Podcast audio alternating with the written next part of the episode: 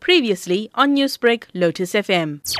When we were looking at the HIV epidemic some 32 years ago, we began to understand that the two biggest challenges in HIV were that people were dying from having a combination of HIV and tuberculosis. And so we designed studies to address that question, try and find out how best to treat these patients, and eventually we showed that the strategy of combining these treatments in a specific way, in a specific sequence, led to saving about half of all the lives. So our research then influenced how the World Health Organization was recommending these patients for treatment. So it's impacted along the way. In fact, many countries' guidelines quote our research.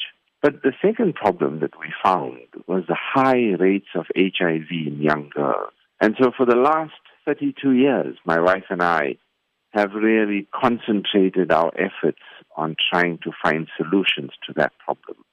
That has been elusive. It has been really difficult for us to find those solutions. But in 2010, we shared with the world our discovery that antiretrovirals, particularly a drug called tenofovir, could protect young women from getting HIV.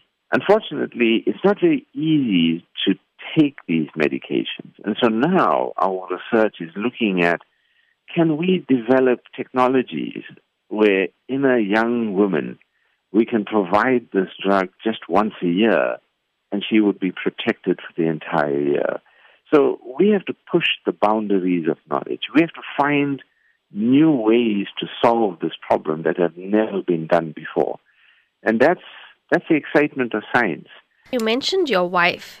Would you say that her input has contributed to you now being honored? When I think of the honor that the Royal Society has bestowed on me by calling me and electing me a fellow, I know that this is not my achievement. This is an achievement of many, many scientists. And in particular, almost all of my research I have done with my wife. We are a team. So this is as much an acknowledgement for her contribution as it is for mine.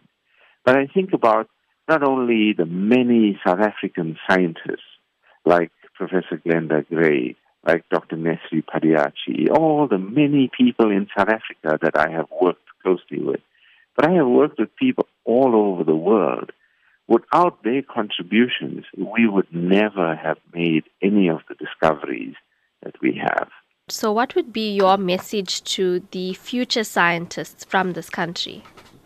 I would like to encourage every youngster to be curious, to think about the world around them, to ask questions, to challenge conventional wisdom, because that's how you stimulate yourself to think about things.